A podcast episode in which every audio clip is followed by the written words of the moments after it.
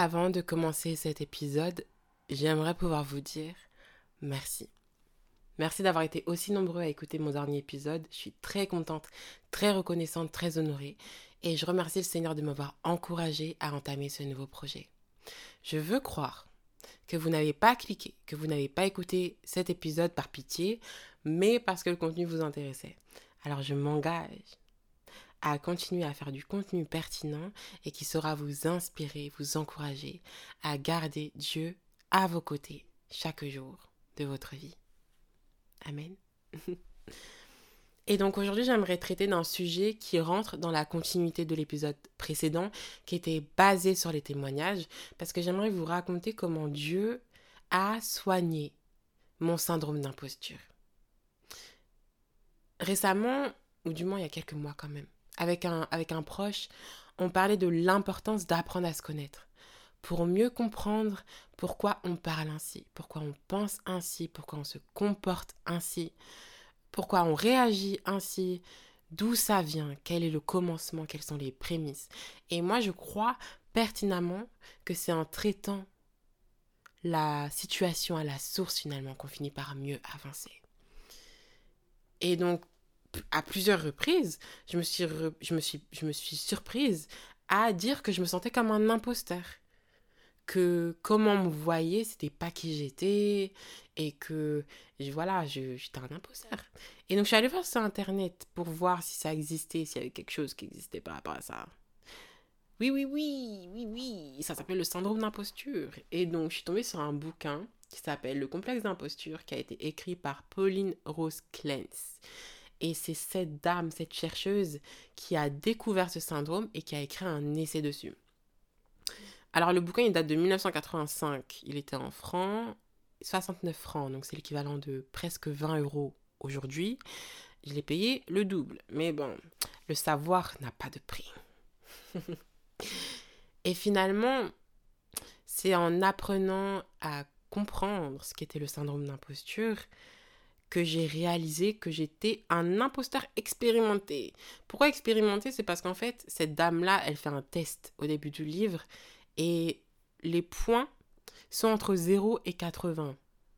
J'ai 74 points, ok Mais c'est vraiment en confiant finalement cette connaissance, ce que j'ai appris et en l'alignant en fait avec la parole de Dieu que j'ai vraiment su m'en délivrer.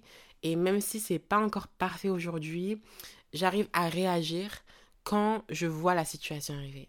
Et c'est le fait de savoir nommer finalement euh, ce qui m'arrive, ce que je fais, que j'arrive à mieux centrer mes prières et à mieux demander à, et à mieux demander à Dieu finalement cette aide pour, euh, pour détruire ces mauvaises pensées.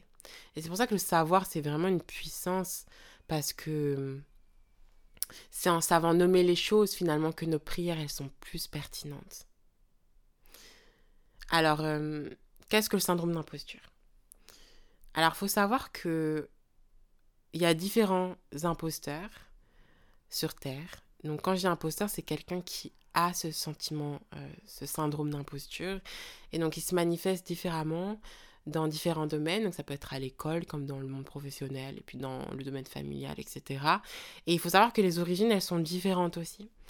Et donc, euh, parmi ces origines, donc je pense pas que je saurais toutes les lister, mais il y a notamment, par exemple, le fait d'avoir grandi dans une famille où le succès et la réussite s'est banalisé. Et donc, euh, vos parents vont jamais vous féliciter.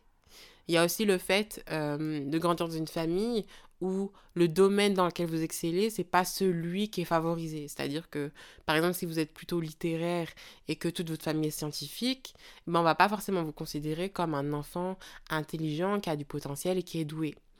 Il y a aussi le fait d'avoir ce décalage entre comment vous êtes traité à l'extérieur et comment vous êtes traité chez vous.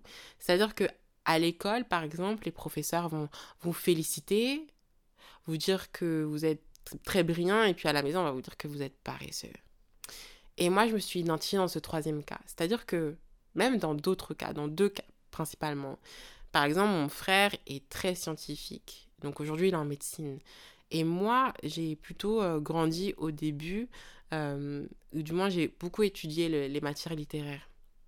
Et je me rappelle euh, au collège, comme il y avait plusieurs matières, bah, le fait que mon frère ait des bonnes notes en sciences et des moins bonnes notes en, en lettres, et que moi j'ai des meilleures notes en lettres qu'en sciences, bah, mon frère était quand même considéré comme, on va dire, l'enfant le plus intelligent de la famille. Et ça, c'est très dérangeant. Euh, c'est très dérangeant et ça m'encourage à devenir euh, un parent qui ne met pas l'intelligence dans une case. C'est-à-dire que il y, a, y a tellement de formes d'intelligence qu'on ne peut pas seulement dire que c'est ça, être intelligent, c'est ça, être doué, et c'est ça, avoir du potentiel. Et je pense que c'est important d'encourager son enfant dans tous les domaines. Et à chaque réussite, aussi petite soit-elle. Parce qu'aujourd'hui, je comprends pourquoi j'ai jamais voulu postuler à des postes élevés. Je comprends pourquoi j'ai jamais voulu parler de mes réussites. Je comprends pourquoi j'ai des gros malaises quand, quand quelqu'un me dit que euh, ce que je fais, c'est extra. Parce que je refuse de l'admettre. Je refuse de le croire. Parce que je crois en mon fort intérieur que je ne suis pas si douée que ça. Et ce qui est intéressant, c'est de savoir que le syndrome d'imposture, c'est pas une fausse humilité. C'est une réalité qui a été intégrée dans l'inconscient de la personne. Que ce qu'elle fait, c'est pas ouf. Que si elle réussit, c'est les circonstances, c'est le hasard, c'est la chance. Et c'est pas le fait que Dieu lui ait donné cette intelligence, cette capacité de réfléchir, cette capacité de voir le monde différemment, au point de se démarquer. Et c'est là que Dieu, il a vraiment pointé. Pointé les prémices, pointé comment me guérir en fait.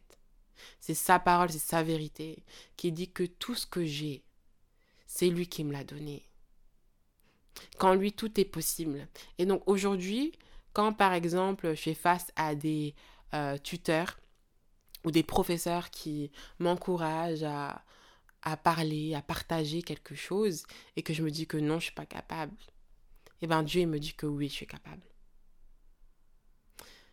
Je pense que on est cette génération qui n'a pas vraiment d'excuses.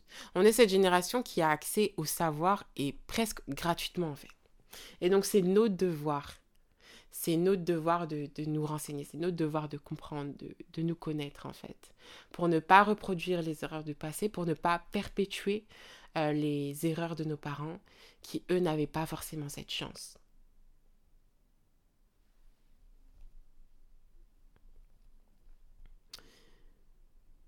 Donc voilà, je vous encourage vraiment à apprendre à vous connaître.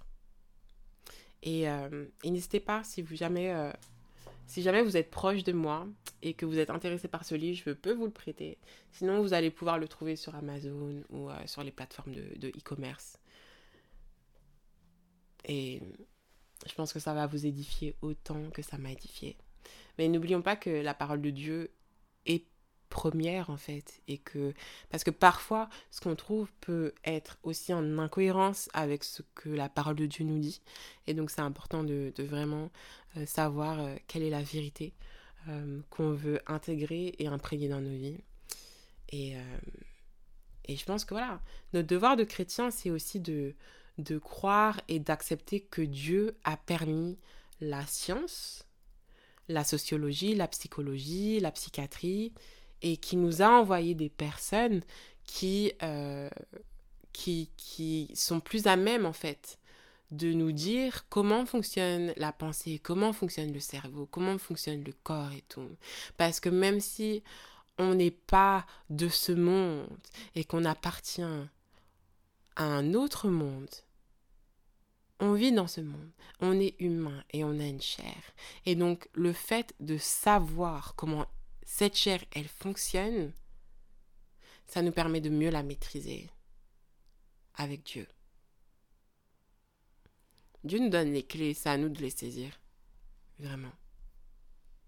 Et, je prie et j'espère que vous saurez aussi saisir ces clés.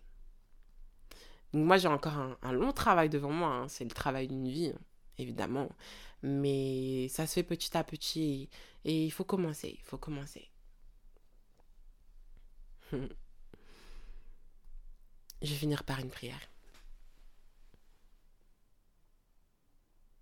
Père éternel, merci pour cette journée, merci pour euh, cet épisode que tu m'as permis de faire.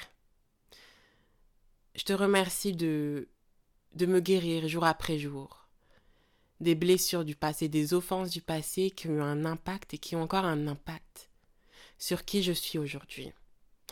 Permets, Père, que je puisse continuer à trouver mon identité en toi, à trouver mon identité dans comment tu m'as créé, pourquoi tu m'as créé, et ce que tu m'as appelé à faire, ce que tu m'as appelé à être sur cette terre. Père, puisses-tu encourager, puisses-tu inspirer tous ceux qui m'écoutent, tous ceux qui traversent nos cœurs et nos esprits à chercher notre identité en toi. Puisses-tu nous permettre à chercher les clés, à chercher la connaissance pour mieux appréhender ce qui veut nous définir, pour pouvoir en faire des sujets de prière, pour pouvoir te les confier, afin que tu puisses, Père, nous remettre sur ta vérité, sur la voie de ta réalité. Tu as fait de nous des êtres intelligents. Tu nous as donné le discernement, l'intelligence, la sagesse et tant de choses qui nous permettent d'avancer dans ce monde et de propager ta lumière. On a les clés.